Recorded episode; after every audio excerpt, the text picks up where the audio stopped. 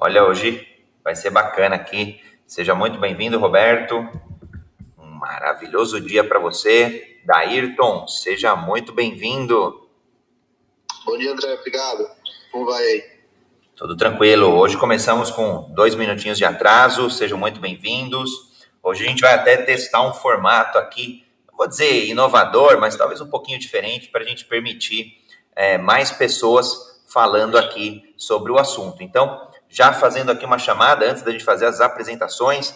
Quem tiver aqui uma dúvida, quem quiser contribuir, quem quiser bater papo, comentar experiência é, com o Kanban, seja a ferramenta, seja o processo, já levanta a mão, a gente vai subindo. Vamos fazer uma bagunça boa hoje aqui, Daírton.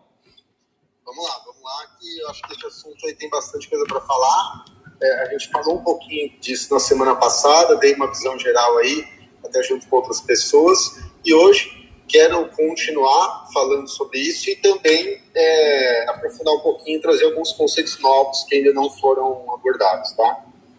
Mas, mas também quero aproveitar aí para é, envolver todo mundo, né? Quem tiver perguntas, reforçando, fique à vontade para trazer as suas questões aí para a gente discutir isso.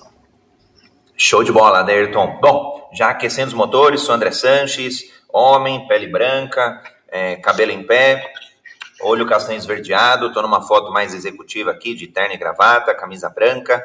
Seja muito bem-vindo, Daírton, sejam muito bem-vindos todos que estão aqui no Clubhouse e também fora do Clubhouse. Tem uma galera aqui que está ouvindo a gente fora do Clubhouse. Daírton. Eu sou.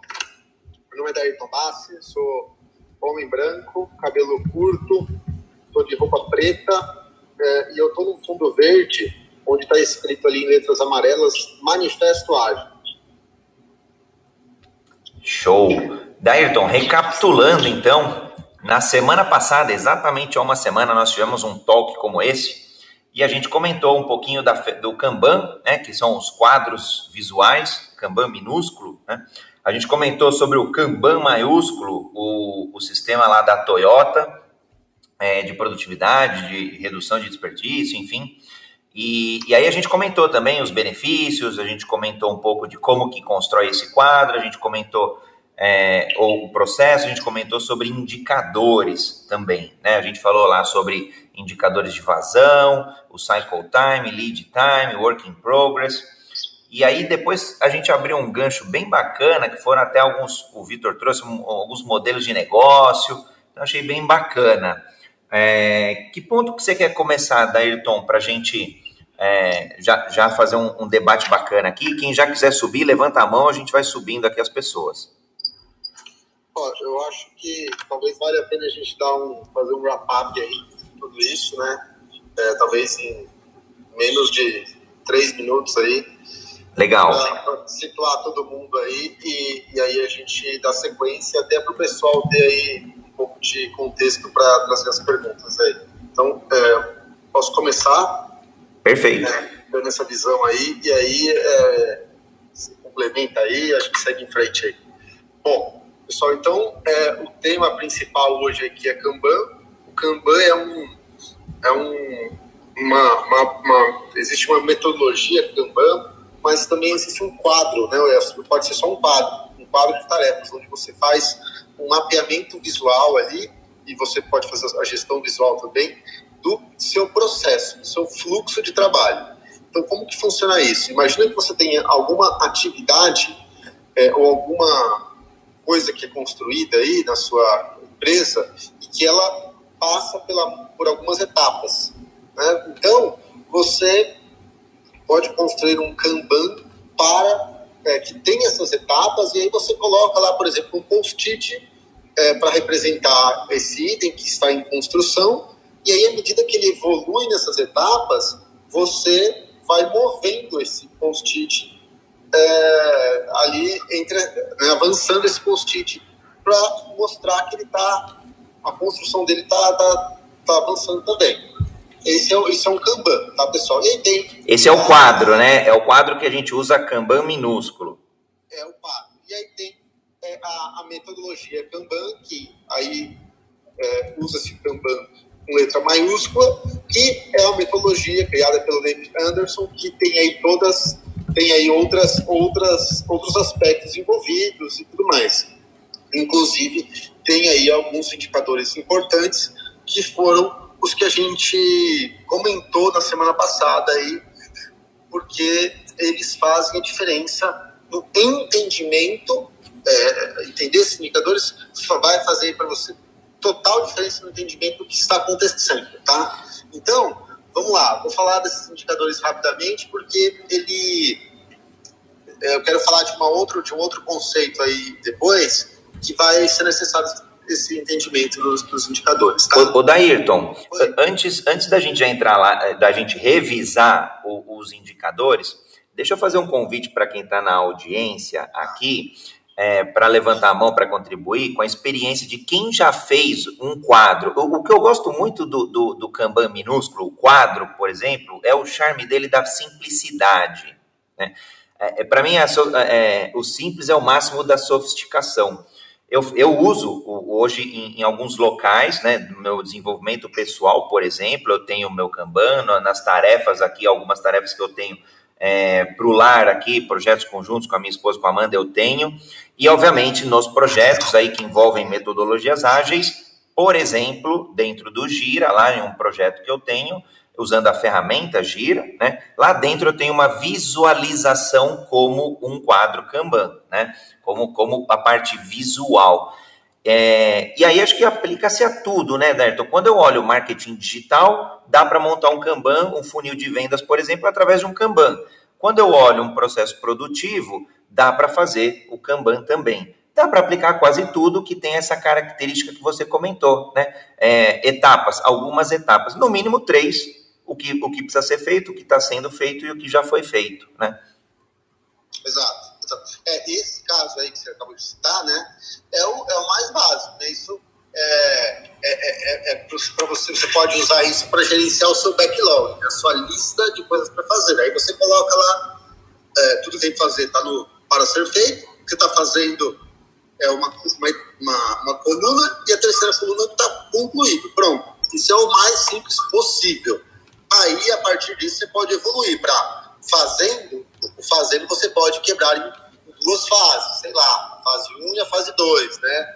É, ou a fase que você faz e a fase que alguém conclui aquela, aquela, aquela construção ali, aquela né, a criação daquele item. Então, é, essa é, é, é, é, assim que você pode ir evoluindo o seu, o seu mapeamento do, do processo. Tá? Legal. Então, bom, antes de ir para os indicadores, vou, vou fazer o convite de novo aqui. Quem quiser compartilhar a sua experiência com quadros desse tipo, é, fica super à vontade, acho que é bem bacana para a gente entender de fato, é, e a provocação que eu estou trazendo aqui para a sala, para os ouvintes, para a audiência, é, é, mostrar mesmo o quanto que é simples aplicar esse conceito e traz uma organização incrível para a nossa vida. Agora vamos lá, vamos mergulhar então nos indicadores do processo, que aí sim já é uma parte mais avançada, mais um pouquinho mais sofisticada e que eu, eu sou apaixonado porque é aquele passo para trás que você começa a olhar, pô, legal, não é cartão a cartão, mas eu já estou olhando agora o todo, né? O sistema como um todo. Então eu acho bem bacana essa parte. Eu considero até um pouquinho só, pouca coisa, um pouquinho só mais avançada. Ó, para isso, eu quero é, aqui fazer a metáfora, uma metáfora que a gente fez na semana passada, né? Que é a metáfora de um restaurante. Vamos, porque eu acho que ela é muito boa, porque tangibiliza, senão a gente vai ficar falando só é, de, de procede de uma forma genérica e eu acho que fica aí, sim, fica, pode ficar não muito claro para quem não, não, não, tem experiência com esse tema. Muito bem, então pensando aí no, no restaurante, veja, e agora eu vou, vou, falar o restaurante do ponto de vista do cliente só, tá? Qual que é o, o, o, o que acontece ali, né? A pessoa chega, ela já pega uma filinha ali na entrada, às vezes, fica lá aguardando até ter uma mesa livre, esperando um pouco lá. Depois, ficou livre, ela vai lá, senta na mesa, faz o pedido dela. É, o, que ela pediu lá é, é, é preparado, chega para ela e aí ela vai comer. Então, vocês perceberam que tem várias, tem alguns momentos aí, né? Tem alguns momentos. É, que, que, vamos entender esses momentos aí. Qual, qual é a parte importante aí para o para o cliente. A parte importante para o cliente é sentar na mesa e fazer o pedido e depois comer, né? Começar a comer. Tudo bem, só que antes disso tem algumas etapas aí que ele tem que passar e que elas podem, é, elas, elas participam do processo. Tem que acontecer. Ele tem que chegar lá. Ele chegou na porta, só que às vezes não dá para entrar direto, tem que esperar na fila. Muito bem. Isso aí é, a gente vai chamar de etapas, tá, pessoal? E aí, é, façam aí a, a relação com o que você estiver construindo na sua empresa, com o que você estiver criando, que estará também no, evoluindo aí no fluxo do, do Kanban, tá? Muito bem. O é, que, que, é, então vou, vou, colocar aqui o primeiro indicador. O que, que é o, o lead time? Lead time é o tempo que a pessoa, que o item, né, ele, ele demora para ser entregue. Então, o lead time você vai contar desde a hora que essa pessoa chega no restaurante, o tempo que ela espera, o tempo que ela espera para sentar na mesa, ela chegou na mesa, fez o pedido, o pedido dela foi para a cozinha, foi preparado, chegou para ela, foi entregue para ela. Todo este tempo é o lead time, tá? E por que, que isso é importante? Porque você medir isso e saber quanto tempo isso demora é te dar a informação de quanto tempo alguma coisa vai demorar para ficar pronta. Quanto a partir do momento que você identifica que você, você quer essa coisa. Tá? E aí, vou, agora vou fazer uma. Vou, vou, vou explicar isso do ponto de vista ali da, da, da empresa, sei lá, empresa de tecnologia, por exemplo. Alguém precisa construir uma, uma nova feature no seu software, alguém precisa de um sistema novo, alguém precisa que algo seja construído ali, né? Desde o momento que essa pessoa abre uma demanda na área que vai criá-la, é, ela começa a esperar. Começa a esperar. Só que, vejam, o é, que, que, é, que, que é isso? Eu abri a demanda, eu comecei a esperar. Aí cheguei no restaurante. Tá? É, a partir daí, o que acontece com esse pedido, com essa demanda que foi, foi criada? É, a área interna ali vai analisar, vai encaminhar internamente, vai esperar ver se ser feita, depois vai ser criado, vai ser alguém vai trabalhar de fato naquilo e aí sim, depois de um tempo de trabalho, vai ser concluído e vai entregar para essa pessoa. Então, tudo isso aí é lead time, o tempo em que a pessoa ficou lá esperando desde que ela pediu aquele, fez aquela solicitação. É o tempo de. É, é, eu, eu, eu, sempre brinco, né, Dayton? É o tempo de relógio, né, que está contando para o cliente. É o tempo de parede ali. Eu acabei de. Eu pisei no restaurante, ele já está contando o tempo. Exato, exato. É o tempo, tempo, é o tempo total ali, desde o início, tempo de espera total, até alguma coisa, o pedido dele chegar na mesa dele. Eu, eu, até extrapolaria, acho que é, é, quando, no caso do restaurante, acho que é até quando ele sai do restaurante, né? Não é nem talvez o primeiro pedido, mas talvez aí, considerando o restaurante como uma experiência, que ele pode experienciar vários pratos, sobremesa, café, enfim.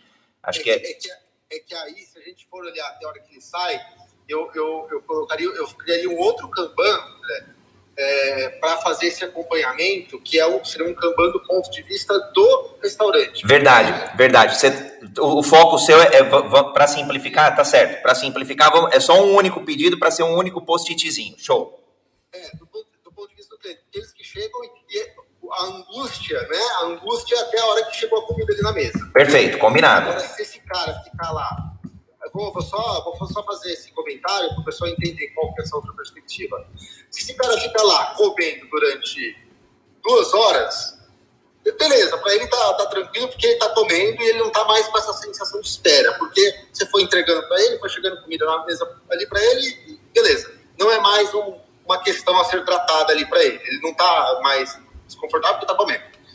É, agora, do ponto de vista do restaurante, aí fica isso é relevante. Por quê? Imagina que um cliente ficou ocupando a mesa durante duas horas, sendo que só tem cinco mesas no restaurante. Então, você não vai ter, vai ter uma rotatividade provavelmente mais baixa e vai impedi-lo, impedir o restaurante de atender outros clientes e aí o que vai acontecer lá fora? A fila vai aumentar. Então, esse é um outro processo que acontece, né? um outro é, processo que, que acontece, que ele é mais longo, tem mais etapas, e que tem mais, ele é mais complexo, né? Por quê? porque agora é, o seu existe um interesse aí do, do, restaurante em equilibrar o tempo o tempo de, de, de consumo ali para que também não seja muito longo. Porque se for muito longo você vai prejudicar a experiência de todos os outros que estão lá esperando.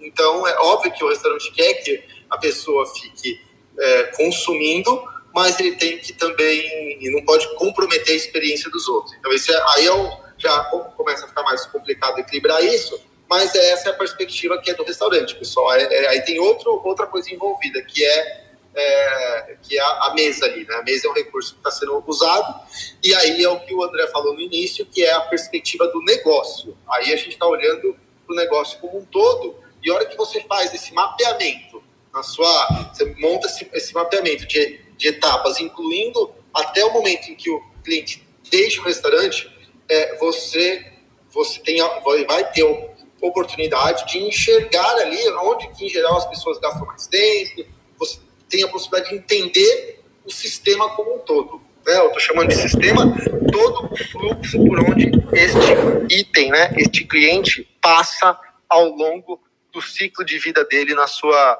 na, na, na visita ao restaurante. Legal. Para fins didáticos, então, Dayrton, vamos considerar aí o restaurante onde chega um único cliente e faz ali um único pedido. Algo mais parecido com um modelo de negócio de um fast food. Exato, exato. E, e aí, lembrando mais uma outra coisa. Quando você vai calcular essas, essas métricas, o lead time e tal, é, é, aí, aí você, você, não, você não olha para um, né? Você olha para a média dos, das, dos que chegam. Mas para entendermos o que é, pensa num cliente. Agora, a hora que você falar, ah, deixa eu calcular a média aqui, deixa eu calcular o meu lead time. É, aí não faz sentido a gente olhar para um, porque um pode ser que um cliente foi lá na hora, no horário, da, foi às, às 10 e meia da manhã, vai estar tá vazio. Esse cliente foi lá, qual foi o tempo de o, o, tempo de o lead time dele? Provavelmente o lead time dele vai, dele vai ser igual ao tempo em que ele esperou o, o prato dele sair da cozinha. Agora pega um cliente que vai ao meio dia e meio lá comer. Esse cliente provavelmente vai esperar um pouco na mesa, a cozinha vai estar mais lenta, porque vai ter mais pedido, ali horário de pico, né?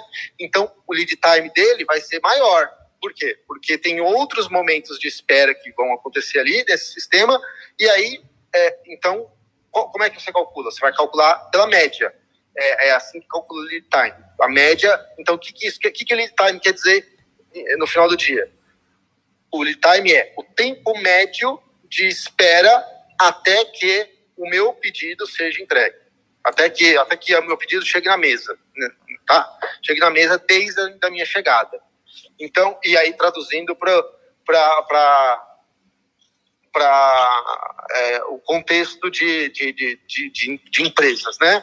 É, o lead time é o tempo até que a minha demanda seja entregue para né, solic, ao solicitante. O, o uma dúvida que eu vejo recorrente quando a gente está falando do Kanban, do sistema e do cálculo do lead time, é justamente a frequência. Né? No exemplo do restaurante, você comentou, olha, é o tempo médio naquele dia que os pedidos foram entregues, ou que os clientes esperaram, né?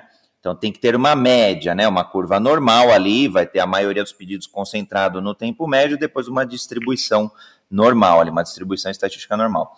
Agora, nesse caso do restaurante, você comentou a média diária. Poderia ser a média semanal, poderia ser a média mensal. Como que, como que a gente calcula, é, como que a gente escolhe a melhor periodicidade, ou melhor período, melhor ciclo? Claro que se a gente for falar de metodologias, vai ser os ciclos, né? Então, naquele ciclo, quanto que foi o lead time? Mas qual que é uma dica para a gente estimar melhor a periodicidade, que vai ser a base, o denominador do lead time? Então, você, você é, o, o, a, o, dia aí foi só uma, uma, um comentário simples, né? Mas você, o ideal é se você, como no restaurante você, você tem pedido todo dia, você pode olhar isso ao longo do, de um tempo maior, né? E outro, você pode fazer até análises mais mais profundas. E, e, e obviamente, você vai entender que, que uh, se você calcular a média numa terça-feira, é diferente de calcular a média num sábado, né? Então, mas, se você quer saber, é, em termos gerais, é, vai, vamos parar de falar de restaurante, vamos falar de, de entregas é, em geral, né? Não vou usar essa metáfora para isso, porque senão vai confundir, porque é um pouco, tem algumas características diferentes aí. Mas é, qual, qual, qual, é a melhor periodicidade? Só você pode, você pode usar o seu ciclo de sprint como uma medida, ou você pode olhar o mês. Então você, você, você claro, se você olhar seis meses, é, você vai é, não faz, aí não é tão bom, porque muita coisa aconteceu e mudou durante, durante seis meses. Mas você pode usar ali uma janela de uma semana, um sprint para trás, para calcular ali como, como as coisas estão saindo ultimamente. Isso te dá aí uma, uma, uma um número é, de como, é, é como está o seu número é, nesse momento, né, nos últimos dias ali. Então, é, e se você ficar com, usando todo o seu histórico para calcular isso, aí o, o, número atual vai estar sendo comprometido pelas, pelos números é, iniciais que, né, pelas primeiras entregas e pensando numa equipe aí que ela no início ela, ela ainda não está no momento ali de não está performando tão bem, então vai ser contaminado. Então você pode é, pegar ali para calcular isso, sei lá, sete dias, não precisa. Sete, depende do, tempo que você demora também ali para para construir essas coisas, mas sete dias, duas semanas no máximo, não precisa ser muito maior do que isso, tá? Agora, esse é um ponto legal, Dairton, que você comentou. É, por exemplo, nas equipes, elas estão em construção. Quando você começa a olhar o lead time, imagina, sei lá, vai que a sprint demore um mês, por exemplo. E, e aí você calcula, então, o teu lead time mensal. Naturalmente, nos primeiros meses, a tendência é que o lead time seja maior e que ele vá diminuindo. É tendência, vai, de forma geral, porque depende muito da, da complexidade dos itens, enfim. Mas do que eu tenho visto, a tendência é que o lead time vai caindo um pouco, porque o time vai ganhando mais produtividade. Né? E aí é legal esse efeito que você começa a comparar lead times entre os ciclos, justamente para entender o que está acontecendo. Né? Então aqui a gente já vai quase que para um terceiro nível, né? O primeiro é o cálculo de um único lead time, de um único post-it, de uma única entrega. O segundo é o do ciclo. O terceiro já é uma análise de lead time entre ao longo dos diversos ciclos. Legal, André, que você falou, você falou disso. Então eu quero colocar uma, uma referência aí para as pessoas buscarem no Google, né? Busquem aí por Cumulative Flow. Cumulative Flow. O CFD, tá? né? Isso, exato, CSD. Cumulative Flow Diagram, né? Que, que, que, se vocês vão encontrar no Google, especialmente se você for no Google Imagens, vocês vão encontrar lá vários exemplos desse gráfico. O que, que é isso, pessoal? Isso é um gráfico, é um gráfico, é, é a principal ferramenta de, de análise aí de, da evolução do seu processo, que ela é, é que é usada por quem, quem pratica Kanban, tá? É, e aí você vai ter ali diversas, diversos exemplos, você vai ver o que é isso e o que, que ele mostra no, no final das contas. O, o, o, CFD, ele te mostra a evolução de como o seu processo, como você tá, tá, tá, tá não só do, não só das suas entregas, mas como está o seu backlog, quanto tempo você está demorando ali para construir os itens. Então, essa, isso ao, ao longo do tempo é um gráfico bem interessante que mostra que te ajuda a, a inclusive a perceber problemas no seu, seu processo. Tá? Então procurem depois aí CFD que vocês vão ver aí vários exemplos no Google. E ele, ele dá esse contexto histórico aí que o, o André comentou. Legal, eu, eu, eu, acho muito importante a gente é, quando a gente chega nessa etapa da comparação. E aí começa a, a suscitar a curiosidade, a inspeção e a adaptação. E para mim é apaixonante quando você olha para trás e começa a fazer essa crítica. Poxa, por que, que o meu lead time está aumentando? E, e tem, vai ter resposta. Por que, que o meu lead time está diminuindo? Não é só porque, sei lá, a equipe ganhou experiência. Não, de repente, como é que estão os itens de forma geral? Estão mais simples, estão mais fáceis? A gente no começo estimou mal, enfim é, tem, tem, acho que uma série de, das evoluções críticas que fazem, é, que são muito oportunas para a gente aprimorar, né, para a ganhar mais agilidade. Exato, exato, exato. Então, assim, e, e assim, para quem gosta de, uma parte analítica, o Kanban ele te permite isso, porque você vai ter, vai ter aí muita, muito espaço para isso, porque que é o Kanban? Né? O Kanban você vai ter um, um, um fluxo de, de, de, etapas ali que alguma coisa precisa passar para até que ela seja concluída. E à medida que você tem aí vários itens passando por essas etapas, você consegue começa a ter dados, dados, né? Tipo, cada um, cada um desses itens gerou dados, né? Do tipo quanto tempo ele ficou lá, que dia ele entrou, que dia ele saiu, que dia ele ficou pronto, quanto tempo ele ficou sendo produzido, blá blá blá. blá. E aí você passa a, a entender como o seu sistema funciona a partir desse histórico que foi gerado pela, né, por, por algum tempo aí de, de trabalho dessa, desse processo. E aí você começa a perceber, hum, os, uh, um, tem uma etapa aqui que ela demora muito, tem uma etapa aqui que as coisas ficam paradas, tem uma etapa que gera é, muito, muito, é, muita fila aqui, muita espera. E aí você fala, ah, então o que a gente pode fazer para melhorar isso aqui? Você vai começar a ter entendimentos ali de que que podem te ajudar a melhorar o seu processo. E uma outra coisa que você vai também começar a fazer, você vai começar a, a, a ter um, uma, uma, certa previsibilidade sobre o que acontece no seu sistema. Tá? Como assim previsibilidade? Vejam, a gente não estava falando aqui agora há pouco de, de tempo médio? Tempo médio, né? Lembra? O é, que, que é o tempo, tempo médio de quê? De quanto tempo demora para um, um item ser entregue, né? Então, então, quando alguém vier pedir para você alguma coisa, é, você vai dizer, e a pessoa vem te perguntar: ah, ó, preciso disso aqui. Quanto tempo demora? Olha, em média, demora tantos dias. Em média, demora é, oito dias para a gente entregar. Ah, então posso colocar aqui, posso prometer para oito dias? Não. Em média, demora oito dias. Agora, se você tiver um item fora do padrão ali, ele vai demorar talvez um pouco mais, pode demorar um pouco menos mas você tem uma, uma, uma previsibilidade do tempo médio. Agora, aí se eu pedir cinco itens aqui, tem mais chance de deles serem entregues todos em outro, dia? Provavelmente sim. Por quê? Porque você está é, não é, a gente está falando mais de um caso, está falando mais de mais uh, de itens com tamanhos médios ali, né? Então, dentro desses cinco, pode ter um pequeno, pode ter um grande, então tem mais chance de, chance de que cada um deles também seja entregue em oito dias. E eu gosto dessa palavrinha da Ayrton, que hoje no mundo, onde todo mundo acho que busca segurança, nesse mundo que é o caos, né?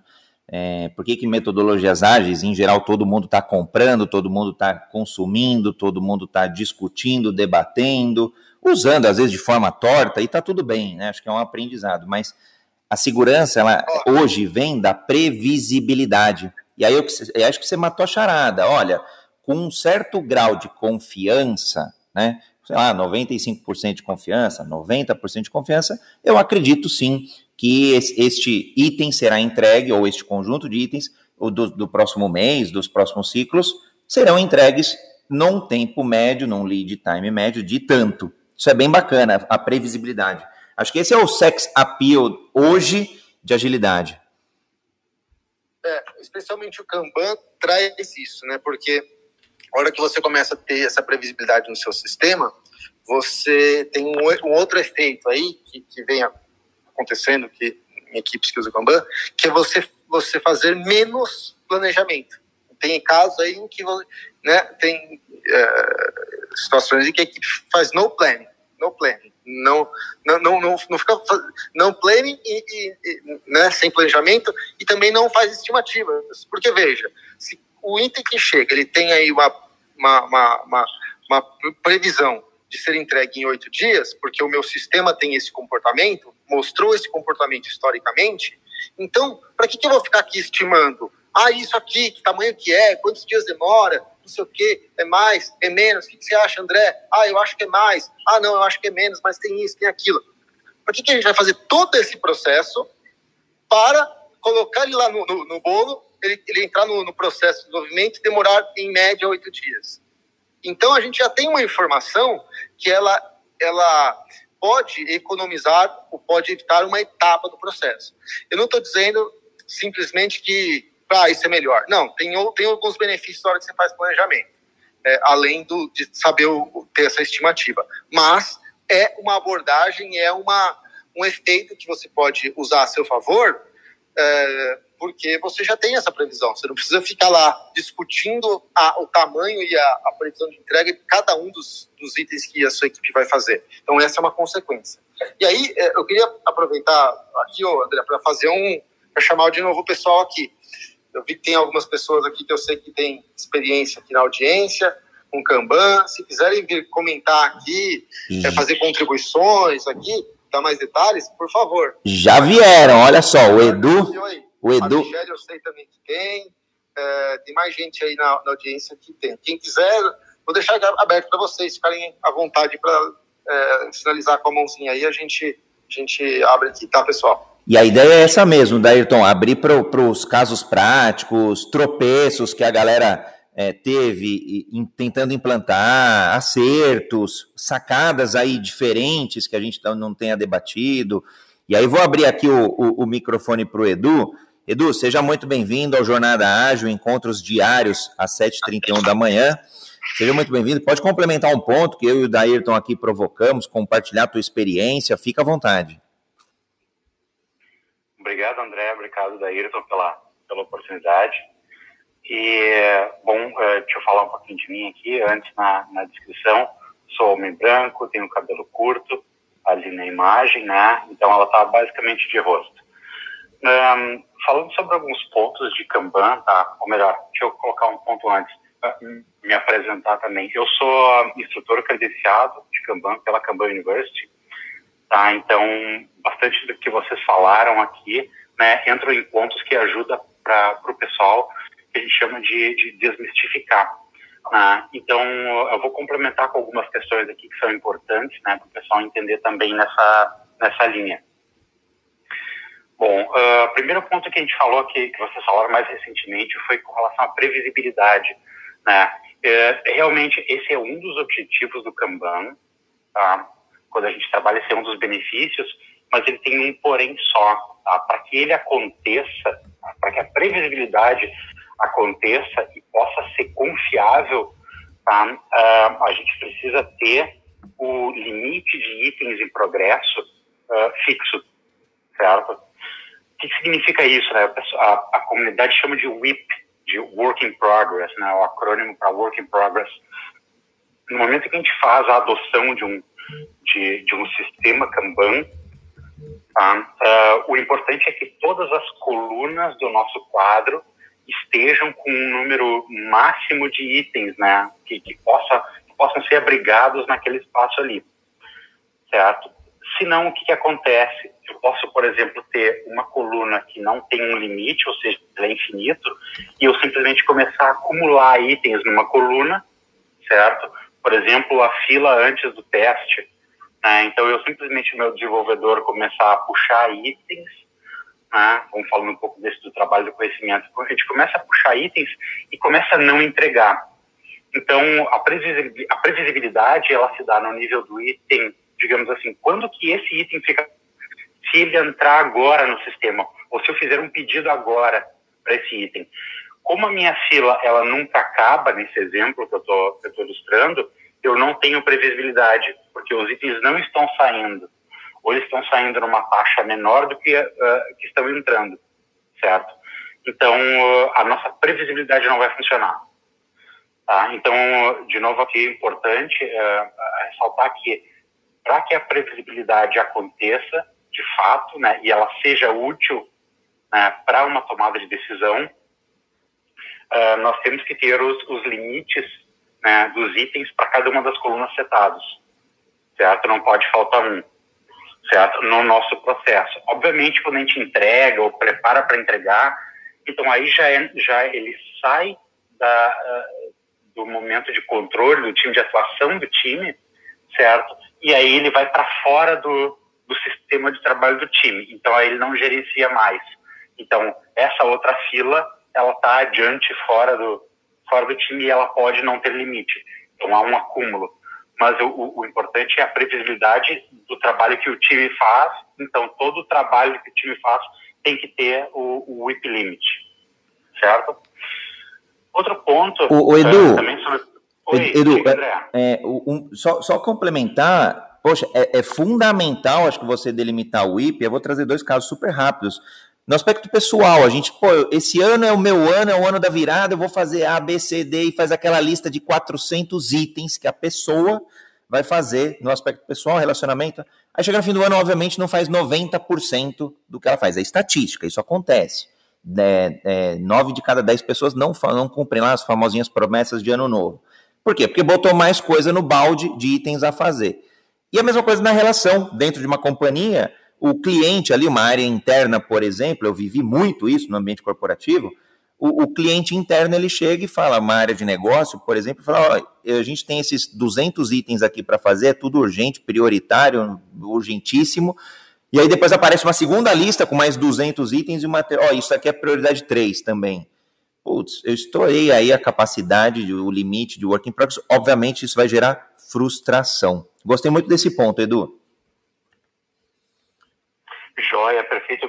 Belo, belo exemplo, André. E um, um gancho para a gente conversar um pouquinho mais sobre isso, tá? Como é que o Kanban ajuda a resolver essa questão?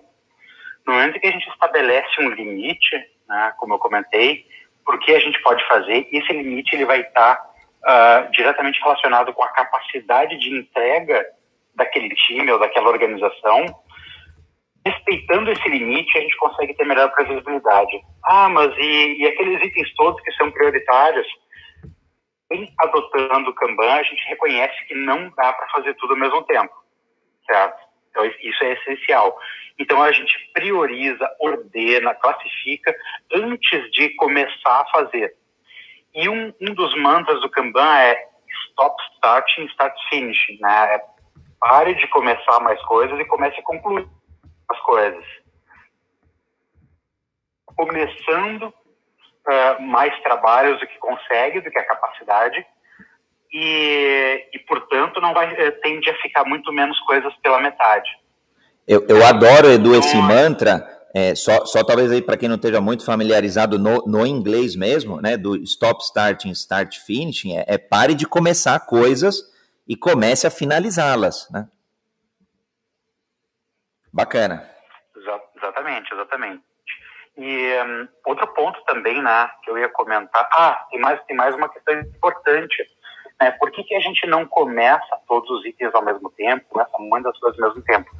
Porque no trabalho do conhecimento, uh, uh, o, o, ambiente é muito dinâmico, tá? o mercado é dinâmico, os negócios são dinâmicos. Então, se. Ah, claro que eu, estou generalizando um pouco aqui, eu não vou.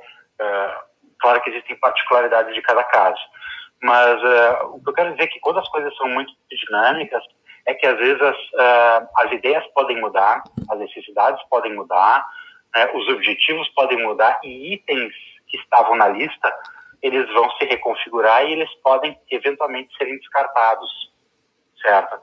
Então, qual é o, o ruim né? A gente tem um sistema sobrecarregado, as pessoas ocupadas, ou seja, dentro da nossa organização, aqueles recursos, né? seja eh, pessoa, seja time, seja nossa capacidade de produzir, ela uh, é, é, escassa, então a gente não pode trabalhar com, com, coisas que vão ser descartadas ou tem chance de ser descartadas. Então, uh, no momento em que a gente tem um limite e começa a puxar itens para trabalhar mais just in time, a gente trabalha com o que tem mais certeza de que precisa realmente ser feito, certo? Então, o que chama também no, no Kanban, dessa abordagem, é que a gente posterga uh, o comprometimento, porque trata tudo que há antes né, do trabalho como opções ainda. Então, são opções que, perto de serem, uh, de iniciar o trabalho, elas se confirmam e a gente, e o sistema puxa para trabalhar. Até então, a especulação. Né? Eu tenho um pedido, mas daqui a pouco isso não vale mais. O meu concorrente criou uma coisa nova, ou, ou quem fez aquela demanda já mudou de ideia, não precisa mais. Ah, não estou nessa linha. É, e, e, eu acho que um ponto aí é, que tem tudo, tudo a ver com o que o Eduardo trouxe, é, a hora que você tem os limites estabelecidos, você tem aí essa possibilidade de ter essa previsibilidade no sistema. É, é interessante você também é, ter, entender qual é o limite e, em geral, quanto menor você colocar o seu limite, eu diria que você vai ter um, um fluxo maior de, de itens, é, né, você, você tende a aumentar o seu throughput, que é outro indicador que a gente falou, né? Porque se você é, aumenta o limite, você cria espaço para coisas ficarem paradas lá e meio que enroscadas no fluxo, né? Eduardo, o que você, você vê aí? Limites maiores ou ah, menores? Ah, perfeito, perfeito. Um, Daírton, essa, essa é uma bela questão e sempre, é, sempre aparece em, em, discussões, em treinamentos e tal. O IP, o IP ele, ele precisa ser ajustado de forma que ele consiga otimizar o fluxo. Tá? Ele vai mexer em throughput e ele vai mexer também em lead time. Então, à medida que os meus itens estão fluindo e eu tenho menos uh, coisas no sistema, ela, cada coisa que entra fica menos tempo lá dentro. Entendeu? Então, tem menos espaço isso é uma dinâmica né? do fluxo. Exato, exatamente. Então, tem menos espaço para aquele item, para um item qualquer fique encostado numa fila esperando, certo? Qual é a questão do tamanho do limite ajustar? O limite, uh, que a gente chama um, na, no jargão né, de Kanban ou de coaching de Kanban, é que o, o, limite, ele além de ser uma propriedade de fluxo, ajustar o limite ele é um estressor. Tá? Estressor de que forma? É, como agente de mudança, né, ou como coach, ele é, vamos dizer que é, que é similar a um, a um treinador de um atleta. O treinador de um atleta, ele vai ter uma experiência para olhar cada atleta individualmente e vai dizer, olha, hoje eu vou aumentar, eu vou mudar os seus parâmetros de treino para ficar um pouco mais difícil, certo? Mas se ou, ou seja um peso, né, seja um tempo de corrida, ou seja alguma distância né, a ser executada. Então, ele, ele é um, modifica o desafio à medida em que esse atleta vai respondendo. Se esse, se esse treinador ele não mudar o parâmetro, o atleta ele não evolui, certo? Então, o atleta não atinge novos patamares. Se ele ficar sempre com um treino básico. E é muito similar com o hip limit, né? Para o atleta, esse é um estressor porque ele está uh, fazendo uma, uh, menos tempo, mais distância ou mais peso. Uh, então, no, no time é similar. Então, à medida que a gente muda o whip limit, a gente aperta um pouquinho, o time sente um pouquinho, mas acerta o fluxo. Então, a gente vai mexendo com esses parâmetros. O que, que não pode acontecer é fazer um, um estabelecer um whip limit que ele comece a atrapalhar mais do que ajudar. Tá? Então isso é importante. Ele sempre ajuda, sempre ajuda, mas ele não pode naquele momento atrapalhar demais, senão o time não consegue executar daquela daquela forma. Então é, é um pouco de, de feeling, né, e de olhar a matemática que está por trás ali, olhar os gráficos, olhar o CFD, né, e olhar outras outras métricas ao longo do tempo, ver se isso está funcionando. Tá? E só mais um pontinho importante aqui, né, Outro ponto central do Kanban é que ele é um sistema, uma proposta é, evolucionária, tá? ao invés de revolucionária, porque ela vai permitir que uh, as mudanças sejam feitas aos poucos, sejam feitas como pequenos experimentos e dessa forma se diminui a resistência a qualquer mudança né, no time, na organização ou até no trabalho das pessoas. Ah, então isso assim como um, um atleta, né, o, o, atleta ele vai também fazer a sua evolução né, na sua condição física aos poucos, né, um passo de cada vez. O, o, Edu, eu vejo, eu vejo muito como no marketing digital as pessoas falam dos testes AB, né? Eu vou ajustar algum parâmetro e vou ver o resultado. Eu vejo que esse trabalho do coach dos ajustes ali, de WIP, ou dos parâmetros do sistema Kanban, é, acaba, você acaba necessitando de fazer esse tipo de teste, né? Vou apertar um pouquinho aqui, mas de repente o apertar foi demais. Então, opa, vou voltar só um pouquinho, encontro ali uma estabilidade, o time ganhou fluidez, o sistema, né? Ganhou fluidez, ganhou estabilidade. Opa, agora eu faço um novo ajuste, né? Perfeito, perfeito. Uh, boa analogia, André. A questão do teste AB é exatamente isso. Ele é um experimento, né? Então, ele é um experimento, usa uma abordagem científica onde a gente vai propor uma hipótese, uh, vai colocar aquele experimento para rodar, vai comparar com uma outra situação, seja no teste AB eu crio duas possibilidades para rodar ao mesmo tempo, ou no nosso time, na nossa organização, eu, eu comparo com o passado.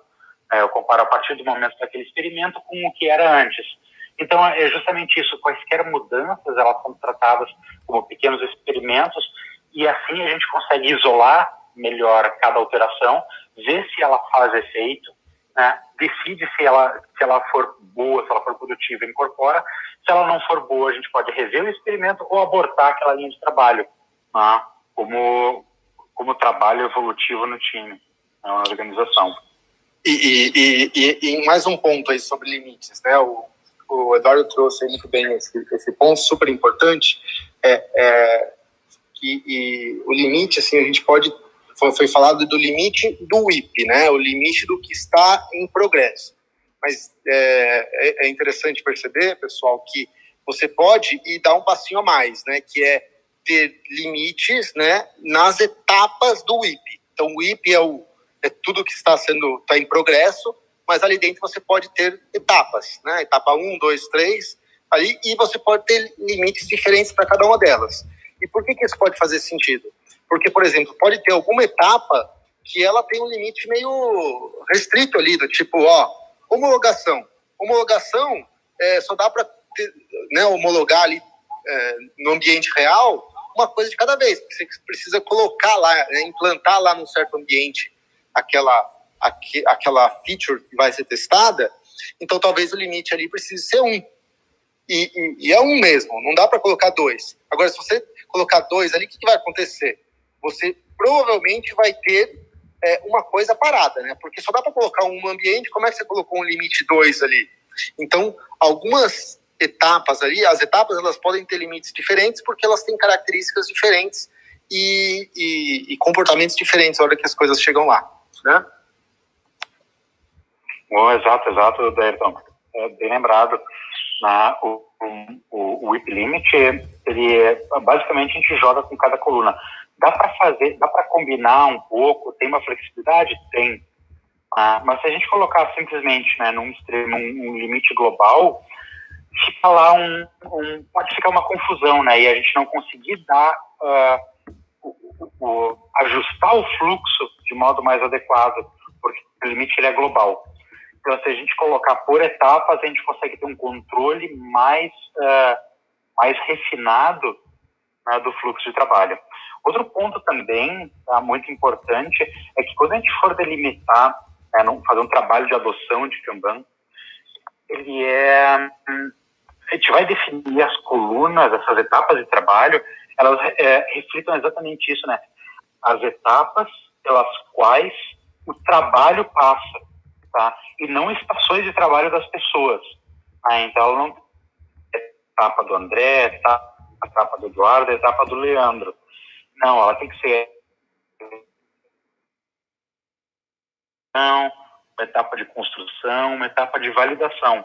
E, a, e aí a gente consegue visualizar uh, onde o item está, não com quem está. O mais importante é isso, né? O item passa por um fluxo de trabalho. Então, a gente, é importante visualizar e conseguir ajustar o fluxo desse trabalho e não o fluxo das pessoas, certo? Então, isso, isso é muito importante para que a gente consiga depois fazer as melhorias sobre o fluxo de trabalho né, e consiga identificar possíveis problemas, né, ou melhor, o próximo problema a ser resolvido. Show. Exato.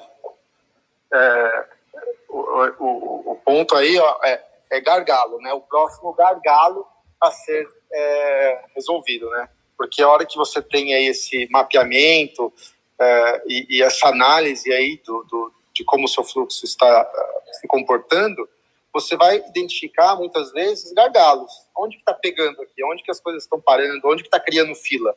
E aí é ali que você precisa atuar para que o seu sistema tenha uma vazão maior, para que o throughput seja maior. Mas, Exatamente, gargalo é um dos problemas. Né? Um dos tipo... problemas, né? Eu acho que gente, o André ia passar para o Leandro, é isso? Eu ia comentar, seja, seja muito bem-vindo, Leandro. Pode, pode abrir para pergunta, para complementar aqui o que o Daírton, o Edu, eu já, já, já passamos sou o Leandro Garcia, sou aqui de Campinas. Na minha foto aí estou com uma camisa social, braço cruzado, barbudo. É... Coisa importante que eu acho que, precisa ser dita é que é, a gente começou aqui, a gente chegou no epilimit ali falando de, de previsibilidades e tudo mais.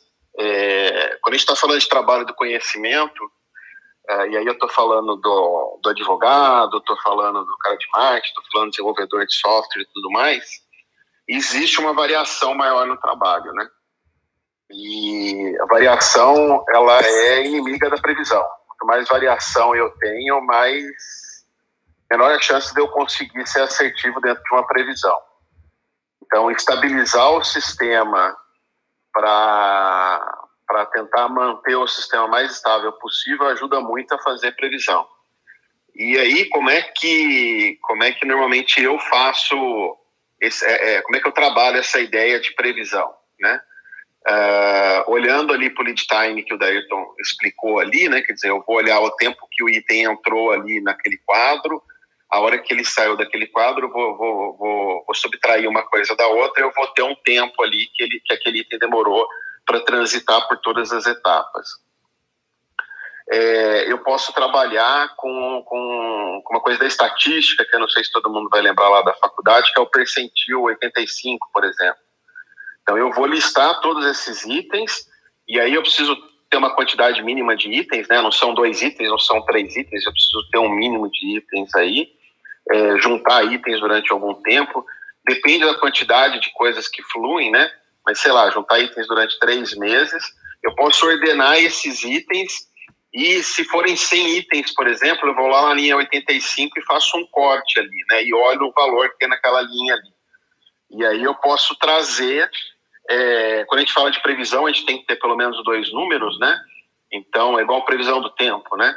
é, eu posso dizer que eu tenho 85% de chance de entregar um item uh, dentro de nove dias, por exemplo.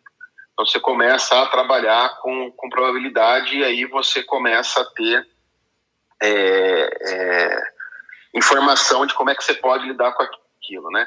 Eu tenho 95% de chance de entregar um item em tanto tempo. Uh, ah, Para estabilidade, eu gosto de olhar muito a questão do throughput, né? Se o throughput ali está mantendo uma coerência, se o, se o work in progress, né? Quantos itens ali você pode fazer um gráfico diário ali e entender quantos itens estão rodando ali por semana, por exemplo, por dia, por mês, aí depende do período que você está trabalhando. É, se você tem uma estabilidade, é muito importante você alcançar essa estabilidade.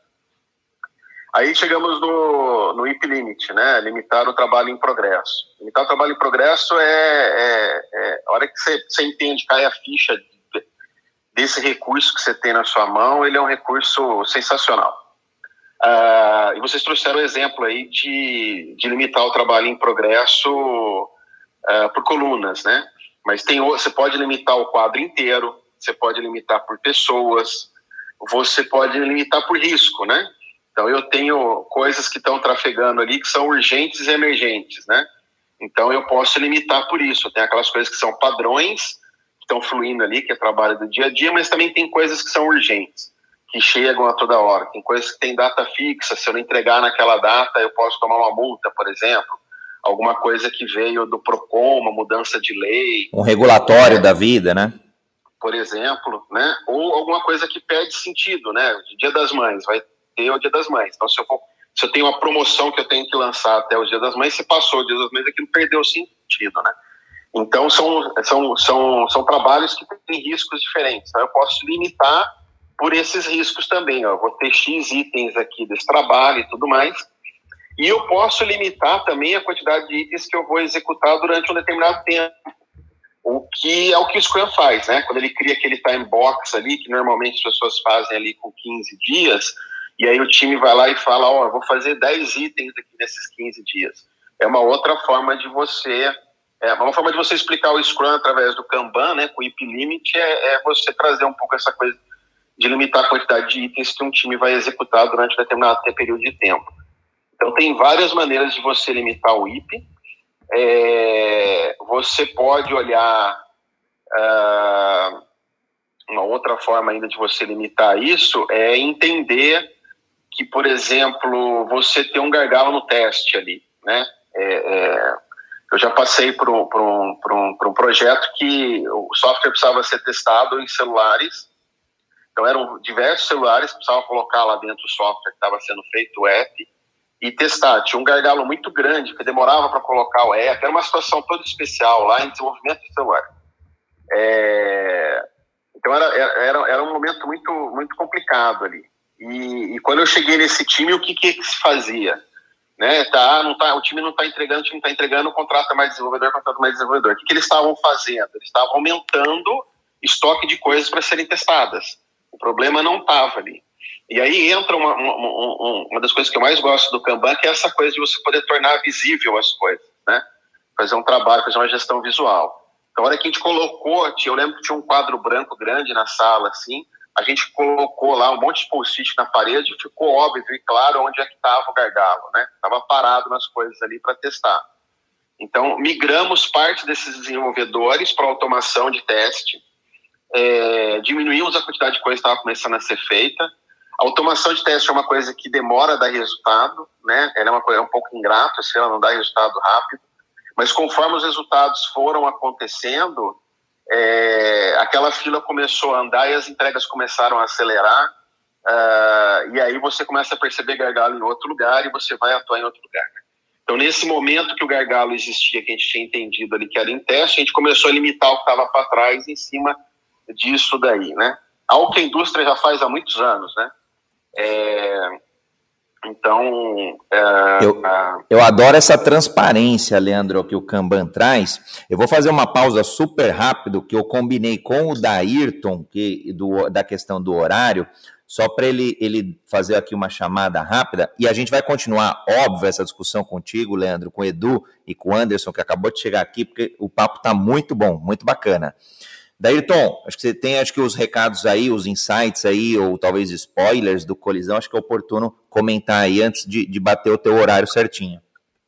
É, pessoal, eu vou dar uma saidinha, mas é, acho que é uma pena porque a conversa está muito boa aqui com o Leandro, o Eduardo, você e o Anderson. Certamente tem coisas a acrescentar aqui que eu gostaria de ouvir, mas vou, vou ter que sair. Só queria só fazer aí uma, uma chamada para quem tiver interesse nesse assunto, em outros assuntos relacionados à agilidade, é, é, a gente, eu, eu tô, sou responsável pelo Agile Trends e a gente organiza aí os grandes eventos de agilidade, né? Antes que eram presenciais e agora online.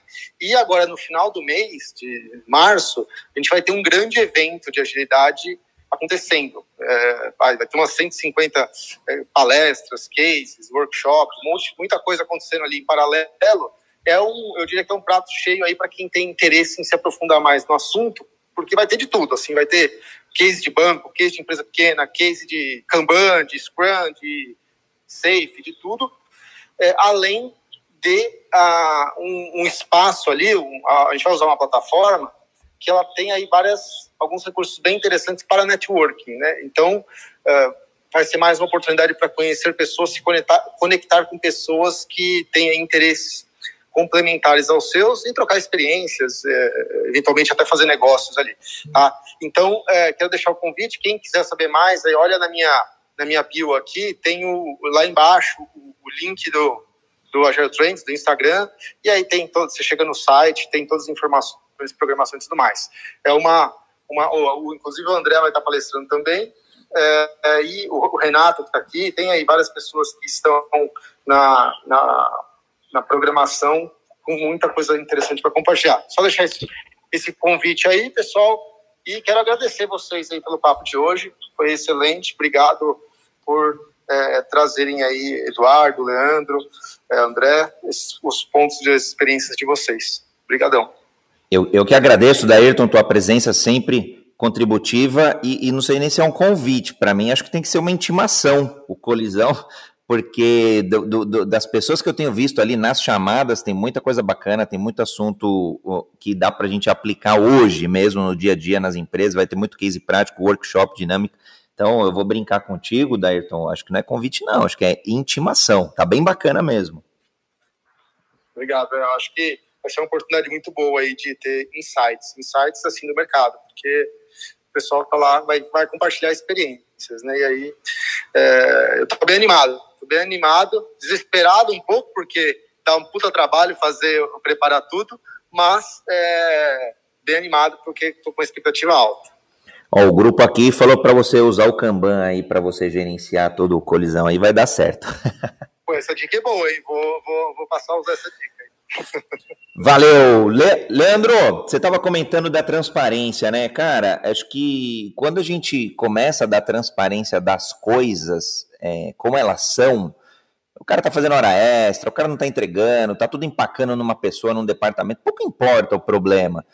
Aí não é problema ter problema, o problema é não querer corrigir esses problemas, esses gargalos. E aí, visualmente, acho que é bem bacana, porque a gente começa mesmo a identificar, todo mundo começa a olhar, e principalmente todo mundo, todo mundo começa a ficar curioso. Não é um exercício de encontrar culpado, encontrar departamento, encontrar coisa errada. Na verdade, é um exercício de melhoria, né? Eu gostei bastante desse ponto. É, é e, eu, eu, eu, é, é importante isso que, assim, é um trabalho que eu faço sempre com o time, né? Eu não, eu não, eu não gosto, independente do papel da pessoa, eu não gosto de trazer o problema para a pessoa, né? Eu acho que o problema é do time. O time tem que conseguir olhar para aquilo e achar, e achar caminhos e tudo mais. O, o André, é, eu, o, da, o Daíto outro dia trouxe o Gino, né?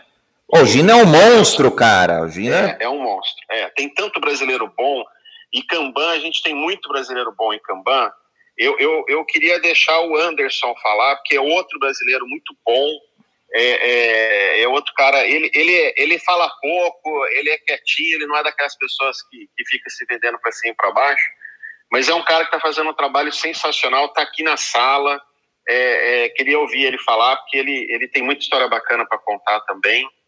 Eu, ah, eu, vou perguntar, ele é, ele é de Minas, aquele mineirinho, come quieto. Vamos brincar aqui com ele. não é mineiro, mas ele, mas, ele, mas ele é desse tipo, sim. Cara, a gente Show. tem muito brasileiro bom e a gente tem que valorizar esses brasileiros bons que a gente tem, cara. A gente fica sempre sonhando e delirando com, com, com, com, com os estrangeiros, olhando para nós mesmos aqui como cachorros vira-latas e, e, com tanta gente boa aqui. Tá aqui o Anderson é, é, e devem ter tantos outros aqui que eu não conheço todo mundo, né? Uh, o Anderson está fazendo um trabalho sensacional, acho que ele tem histórias bacanas, um cara que tem muito conhecimento. Né? Poxa, se, seja muito bem-vindo, Anderson. Uma honra, um orgulho. Acho que, Leandro, a gente tem que ter orgulho, sim. Orgulho para mim de ser brasileiro, orgulho de ter é, vencido, superado, se desafiado e, e conquistado o espaço aí. Seja muito bem-vindo, Anderson. Obrigado, André. É, bom dia aí para todo mundo. É, bom dia ao, ao Taíto, Leandro, Eduardo e, e, as pessoas aí que estão escutando, né? Na verdade, eu sou eu sou sou do norte, né? Sou do Pará, Belém do Pará aí. Então, é, não sou mineiro não. Apesar de falar um pouquinho mais pausado. É muito interessante aí a, a toda a discussão. Primeiramente aqui vou me descrever, né? É, sou Anderson aí, como foi comentado. Na foto aí é, sou um homem branco, né? Cabelo curto aí, com barba. É, bom, é bem, bem interessante toda a discussão. Início, você e o, o Daírto, André. É, e eu queria, assim, deixar assim um pouco é, organizado né, a, a, forma aí tudo com o que você falou, né, vocês falaram aí através de da é, de como o Kanban ele é, organiza tudo isso, né? Então, é, basicamente vocês passaram aí por algumas práticas gerais do Kanban. Né? É importante ressaltar isso para as pessoas que estão ouvindo e estão tendo primeiro aí contato, né, entender isso. Então, a gente acabou falando aí sobre é, algumas práticas gerais e umas delas, né, a gente falou sobre visualização, né, é, geralmente é a prática que as pessoas mais conhecem, que é porque você bota isso dentro de um quadro, né, e você começa a visualizar engajar as pessoas a, a, a terem né, noção da quantidade de coisas que tem para fazer ou da quantidade de coisas que está chegando e também, por que não, as quantidades de coisas que a gente está finalizando, né? A partir dessa, de, dessa visão, né, dessa visualização, né, as pessoas começam a é, elas começam a enxergar o que era invisível e começam a se importar com, com isso.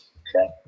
É, outra prática que vocês colocaram aí é o limite WIP, né, que é uma prática onde, dado que eu tenho várias coisas, eu já consigo visualizar que eu tenho várias coisas em progresso e aquilo está, de alguma forma, causando gargalos dentro do meu fluxo, então eu vou limitar né, o meu trabalho em progresso para que eu consiga ter mais previsibilidade, como vocês colocaram.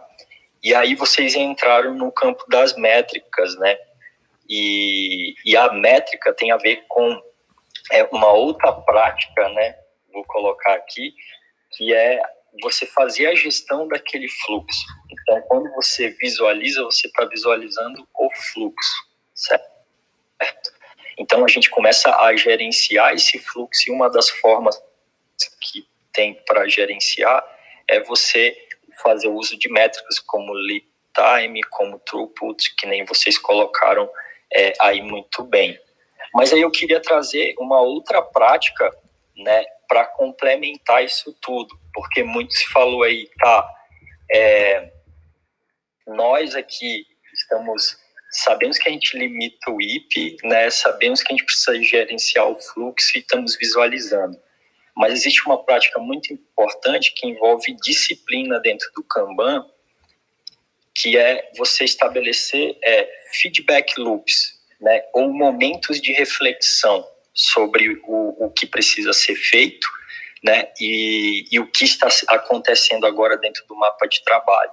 E essa é uma das práticas do Kanban, que é você tirar um momento onde você reúne com a equipe ou os interessados ali dentro do trabalho olhar para o quadro né, e refletir sobre qual estratégia vai ser tomada para poder fazer com que as coisas é, ganhem performance, ganhem alavancagem.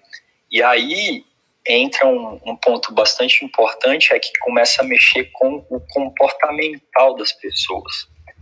Então, se você tem uma equipe e, se, e todo dia você é, é, é, tem a disciplina de pegar essa equipe e ir para frente do quadro, discutir sobre os itens de trabalho e montar a coordenação tática de como vocês vão fazer é, acontecer as coisas, isso gera um engajamento enorme e aí você começa a ter mais colaboração, você começa a ter mais transparência e uma coisa muito importante aí, André, é a tomada de iniciativa.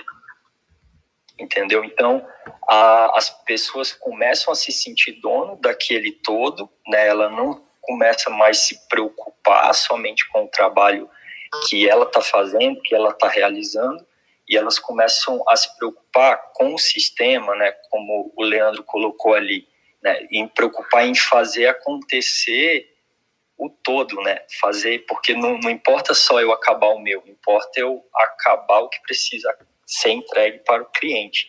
Então, você estabelecer esses é, feedback loops, né? É um momento bastante crucial dentro do Kanban, porque é onde você vai definir estratégias, né? De acabativas, vamos dizer assim, né? É, a gente começar a finalizar o trabalho, otimizar o trabalho, dentro do nosso ambiente ali, né, onde a gente está trabalhando como equipe. Vou, vou, brincar, os feedback loops para mim é, é, muito parecido como se fosse quase que a retrospectiva, né? A pergunta no final do dia, o que, que a gente pode melhorar desse grande sistema Kanban? É, e, e aí você tem vários níveis, né, desses feedback loops, desse momento de reflexão, que você pode atuar tanto é, é, olhando ali né, é, diariamente, né? Então, é, muitas a, as pessoas é, é, são uma das práticas mais comuns aí dentro das equipes ágeis, que é as reuniões diárias, por exemplo, é um, um, feedback loop, né? É um, é um momento de reflexão que o time tem diariamente. A retrospectiva, que nem você colocou, que, que vem lá do Scrum, e tudo mais, que é um momento que você é, olha né, para o que aconteceu e tira né, boas é, lições daquilo, é, é, problemas que podem ser resolvidos né, através de melhorias ali dentro do, do processo para atender bem o cliente. Então, é, esses são exemplos né, de, de, de feedback loops que otimizam ali o sistema de trabalho. E, e eu acho o Kanban traz o Kanban traz uma série de outros feedbacks, né, que vai até no nível estratégico, né? Ele ele traz isso como sugestão uma série. E aí eu até gosto, viu, André, só desculpa ter te cortado, eu não gosto nem de chamar de daily, eu gosto de chamar de reunião tática. Com os times que eu estou trabalhando, eu chamo de reunião tática. Eu gosto de Apartar mesmo, né? Apartar porque senão Isso, fica muito é. o daily do Scrum. O Anderson até comentou, né? E são coisas diferentes, é, eu, claro. Eu, eu gosto de trazer essa visão de que, assim, como é que a gente ataca esse board de forma a conseguir fazer andar o máximo de coisa hoje, né? Como é que a gente, como é que a gente consegue terminar mais itens hoje? Uma coisa de, vamos desenhar uma estratégia aqui, vamos fazer a nossa tática aqui. Então, eu gosto de chamar de reunião tática até. Legal. É, Pode, pode falar, Anderson. É, na verdade, opa, é, é, é, é, realmente, Leandro, na verdade é uma reunião de coordenação tática ali de como você vai resolver os problemas, né? É, e, e, e, aí é, é, importante porque essas cadências aí de feedback, né, elas, elas acabam criando uma disciplina, né, porque às vezes as pessoas é, começam a usar o Kanban e acham que aí, às vezes, cai numa falta de engajamento porque não estabelece esses tipos de, é, de, de, práticas, né? Porque o Kanban, vai, se você deixar ele lá parado e não movimentar e não ter a disciplina de olhar ele diariamente, por exemplo, né? Você provavelmente você vai deixar ele desatualizado e tal, e aí ele não vai é, ter né, o potencial dele né, para melhorias muito bem é, é, casado, né, ali dentro do sistema de trabalho. É, e aí tem mais duas, né, práticas básicas do Kanban. Uma outra prática aí é tornar as políticas explícitas, né? É, todos aqueles acordos que o time tem, todas aquelas regras que o time cria, o pessoal chama de contrato social, mas aqui no, aqui no Brasil acho que confunde um pouco, ah, vamos, vamos abrir um CNPJ, não, né? Mas são os acordos que o time faz é, tornar, deixar essas políticas explícitas e claras. Né? aí, aí, eu é. brinco que são os acordos sociais, porque contrato social vai para o lado Isso, do CNPJ. Confusão, mesmo, né? acordo social. Os acordos sociais. É, são os acordos que existem dentro do time, né? as definições do que, que é pronto, a definição, é, é, enfim, do que, que você olha que, ah, quando eu passar para teste, o que, que eu tenho que passar. É, a gente acaba sempre caindo em exemplo de desenvolvimento de software, né? mas é, esses acordos, deixar esses acordos explícitos, claros entre todos, né?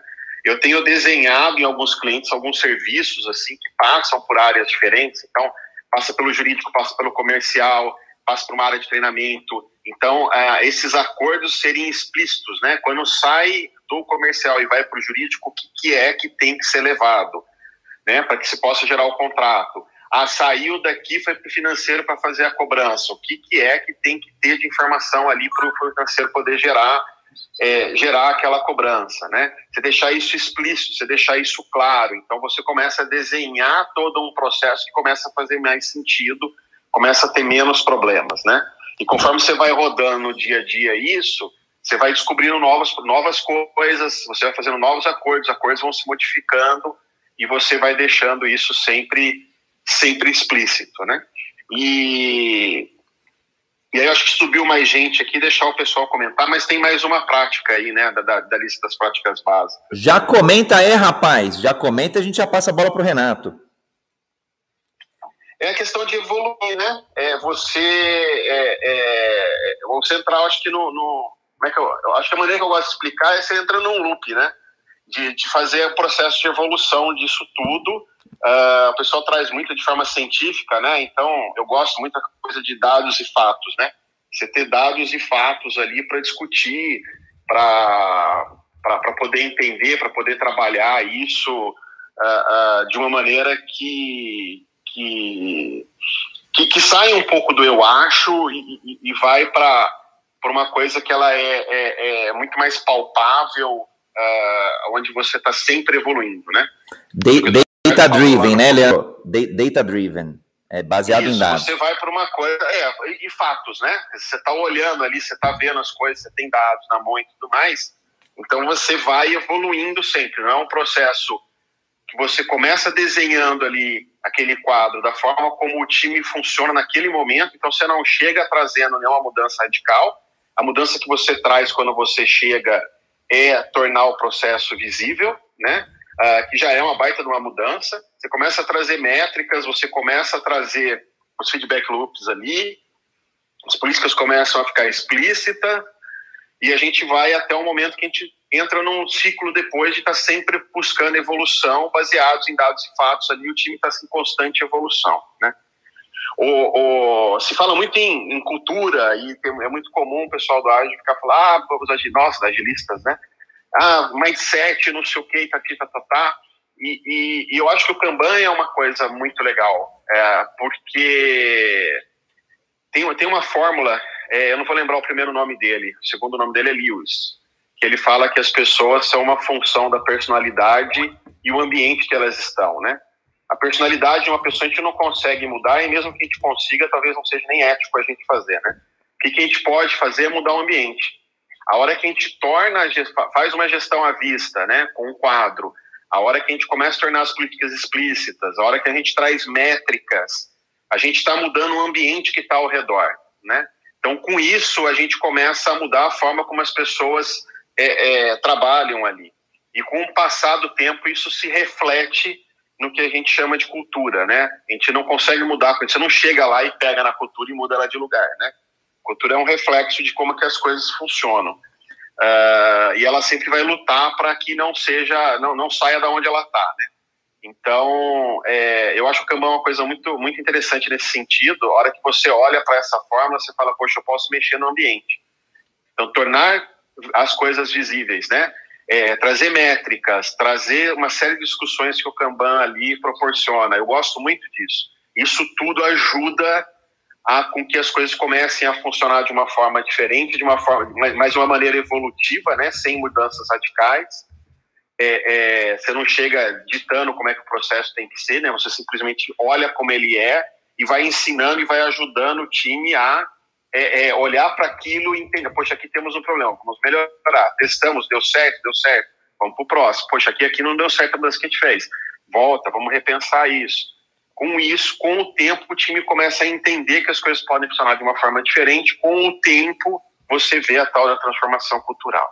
E é, e é o único jeito de mudar mesmo, né, André? É o que a gente tem controle, que é o ambiente. Mudar a pessoa só cabe a ela mesma. Poxa, você abriu um ponto importante, falando um parênteses rápido aqui. Esse é o nosso segundo encontro, mas veio tanta coisa bacana e ainda tem tanta coisa para a gente discutir de nível de maturidade, Kanban Maturity Level, é, como integrar Kanbans de diferentes, a gente conversou um pouquinho é, hoje no início, poxa, a experiência no, no, restaurante, né? Uma coisa é controlar pedido, outra coisa é controlar a experiência de cliente, é difícil, como integrar vários Kanbans.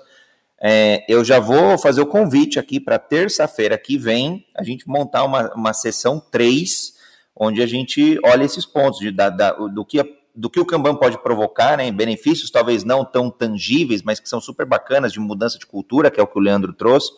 É, alguns outros indicadores que acho que tem. A parte estatística eu gosto bastante, o Leandro comentou, dos percentis, então a gente na prática está tirando outliers, né, pontos fora da curva, para ter uma maior confiança.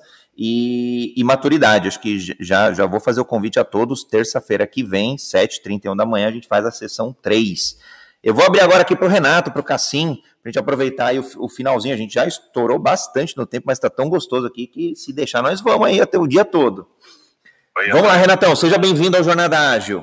Valeu, obrigado. É a primeira vez que eu estou participando aí e entrei no, no, aplicativo ontem, vamos dizer assim, recebi um convite ontem à noite, achei ótimo. É, então, assim, trazendo para minha realidade aqui dentro da, da UI Soluções, a, a gente aqui trabalha com essa linha do Kanban e aí foi interessante, pegou exatamente no que vocês falaram em a gente, na hora, perceber algum problema ou, ou ficar revisitando o quadro o tempo todo e ver o que faz sentido para a gente, no nosso contexto, alterar e não deixar isso para o final do processo, né? Aquela questão da melhoria contínua. Se você está vendo que tem algo que está impactando, que está atrapalhando, vamos dizer assim, a gente tentar ajustar na hora para o quanto antes a gente gerar mais valor também dentro do time, não só o que está saindo, né? Então, uh, surgiu uma, uma questão em, em, duas squads que eu trabalhei diferente nesse, uh, nesse semestre, e a mesma questão, assim, tinha uma ordem de colunas do Kanban que não estava agradando nem um time nem outro. Gente, vamos mudar isso agora. Não tá legal, vamos mudar, né? Então, assim, é dar essa abertura desde o início, desde o primeiro momento, tanto o PO ou um Agile Master que está ali, é deixar claro que, que, que aquilo ali não é um processo engessado, né? Que pode ser alterado a qualquer momento e que é, é, é bom para ser alterado é, quando se é, investigar e quando achar algo que não está bom, né? E, e aí eu lembro também dessa questão da, a, da melhoria contínua, né? Não, não, não deixar isso para o final. Assim, eu, eu acho interessante você fazer uma uh, no final você fazer uma retrospectiva de tudo, mas às vezes você não você não tem aquela visão ou alguma coisa que te incomodou e você não registrou e tal. Isso pode ficar muito tardio e você perder a oportunidade de mudar. E a, a, a, revi, a revisitar esse contrato também, uh, não só uh, no final, né? Você, no meio do processo, vê que algo está desandando ou entrou um membro novo na equipe, você revisitar esse contrato, fazer a releitura dele é, e, no, no, mais, ou tirar ou acrescentar coisas o tempo todo, né? Então, não deixar é, só para um final de uma entrega para fazer isso. Às vezes surge a oportunidade de entrar alguém no time, algum braço a mais, uma força a mais, e, e, e fazer essa melhoria ali o tempo todo.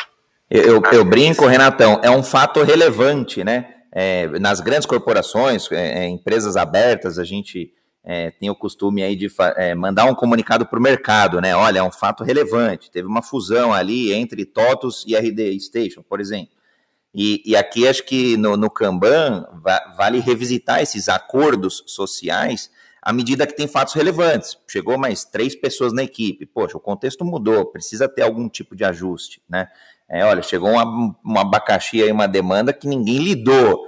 Cara, é um outlier, é o, é o, é, é o que o Leandro comentou. Poxa, como é que a gente vai lidar com esse, com esse bichinho novo aí? Bacana, Renato. Exatamente, valeu. E o Renato trouxe uma coisa bacana, que acho que não pode deixar passar, que é quando a gente está olhando para estatísticas, normalmente para relatórios, a gente está sempre olhando para o passado, né? A gente está sempre olhando para o que já aconteceu e aí revisitar isso é tentar achar maneiras que isso não aconteça no futuro. Mas tem coisas que você pode falar, tem um gráfico que a gente gera que é do IP Aging, né? É, que você olha ali, aquele item tem cara que vai virar um outlier, ou seja, ele tem cara de que vai passar daquele percentil 85. Ele é um cara que vai demorar antes. O que, que a gente pode atuar nele agora para evitar que ele se torne um outlier? São coisas que você pode fazer no presente que é muito bacana quando o time aprende a fazer, né? Eu acho que é trabalhar de forma mais inteligente, não é trabalhar mais, né? Mas trabalhar de uma maneira mais inteligente. Leandro, Bem lembrado pelo Renato. Tomei, tomei nota aqui, ó, métricas de forecast. Eu gosto, bom, vim do mercado financeiro aí, majoritariamente, quase uns 10 anos com experiência no mercado financeiro, a gente obviamente fazia muito. Você olha para trás, mas muitas vezes você quer predizer, então você quer fazer algum tipo de forecast, e acho que é legal a gente explorar aí métricas que nos deem é, é, insights futuros. Tomei nota aqui, vamos abrir esse capítulo terça que vem. Monte Carlo, por exemplo, tem, né? Tem, tem, duas, tem duas coisinhas também que o Renato fez lembrar aí. Uma delas que é um princípio, princípio do Kanban, né? Que é o encoraje atos de liderança em todos os níveis, né? Então, quando ele fala ali de fazer as melhorias ali quando aparece as coisas, né? E que as pessoas podem fazer isso, eu acho que tem um pouco disso. E, e um outro ponto que me fugiu agora, mas uh, ele me fez lembrar um outro ponto também sobre, sobre o Kanban aí, que, que também é bem, bem importante.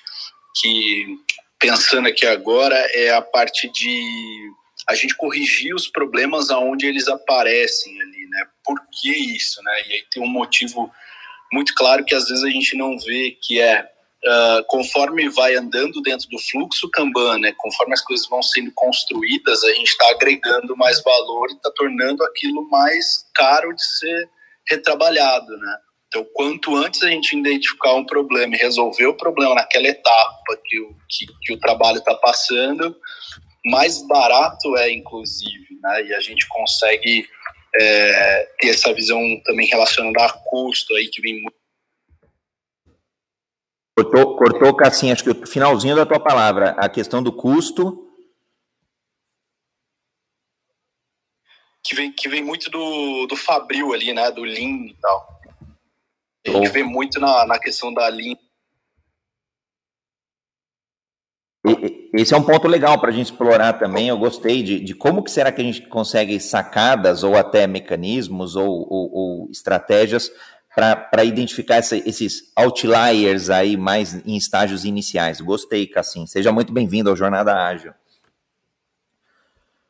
Bom, eu... tem, tem um outro é, ponto André... que eu queria compartilhar, mas eu vou, vou esperar aí um pouquinho, deixar o Anderson falar. Vai lá, Anderson. Não, é, é, é rapidinho, eu queria agradecer aí é, a discussão, né, a oportunidade até para estar tá contribuindo.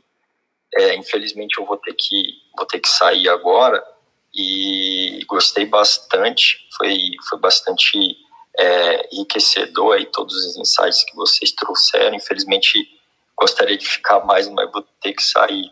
E se rolar mais um aí, é, uma terceira rodada aí, André, aí a gente entra de novo e tenta é, enriquecer mais essa, essa discussão discussão. Obrigado, já, viu, gente? Já está marcado, Anderson, terça-feira que vem, terça que vem, é, dia 23, 7h31 da manhã. É, o Jornada Ágil começou dentro do Clubhouse, ele transcendeu um pouco o Clubhouse e ele hoje é distribuído em várias mídias sociais para que as pessoas participem de fora para o Clubhouse. Isso porque ainda não tem versão do Android, então foi alguma forma que a gente encontrou das pessoas participarem. Então, quem vocês entenderem oportuno participar da discussão, mas que por algum motivo não consegue estar por aqui, me manda um direct, a gente dá um jeito, abre um Zoom, coloca o áudio, vai entrar pelo meu áudio, coloca os comentários da pessoa lá no, no, nas mídias sociais, no LinkedIn, onde for. O importante é a pessoa contribuir e participar. Então, vou, então já vai ficar o convite aqui. É, quero agradecer, poxa, nossa, hoje foi um debate incrível, incrível. A gente, acho que foi a, a, vez que a gente mais estourou aqui o Jornada Ágil. A gente já estourou em 30 minutos. Mas está muito gostoso, muito, muito. Tá? Para mim está um tesão. E eu só, só tenho que agradecer, óbvio, o Daírton, o Edu, o Leandro, o Anderson, o Renato, o Cassim e todo mundo que passou aqui e passou nas mídias sociais. É, convite de amanhã, vamos falar de OKR. Será que OKR é ágil? Será que não é? Será que a gente precisa planejar? Será que o que, que, será que os OKRs aí ajudam a gente do ponto de vista de agilidade? Então fica o convite, amanhã, 7h31 da manhã. Desejo a todos aí um ótimo dia, um dia de prosperidade ágil e nos vemos amanhã. Até mais a todos, valeu. Valeu, Leandro, valeu, Cassim. Valeu, Edu. Valeu, pessoal. Um abraço, gente, até a próxima. Valeu, valeu, Dairton.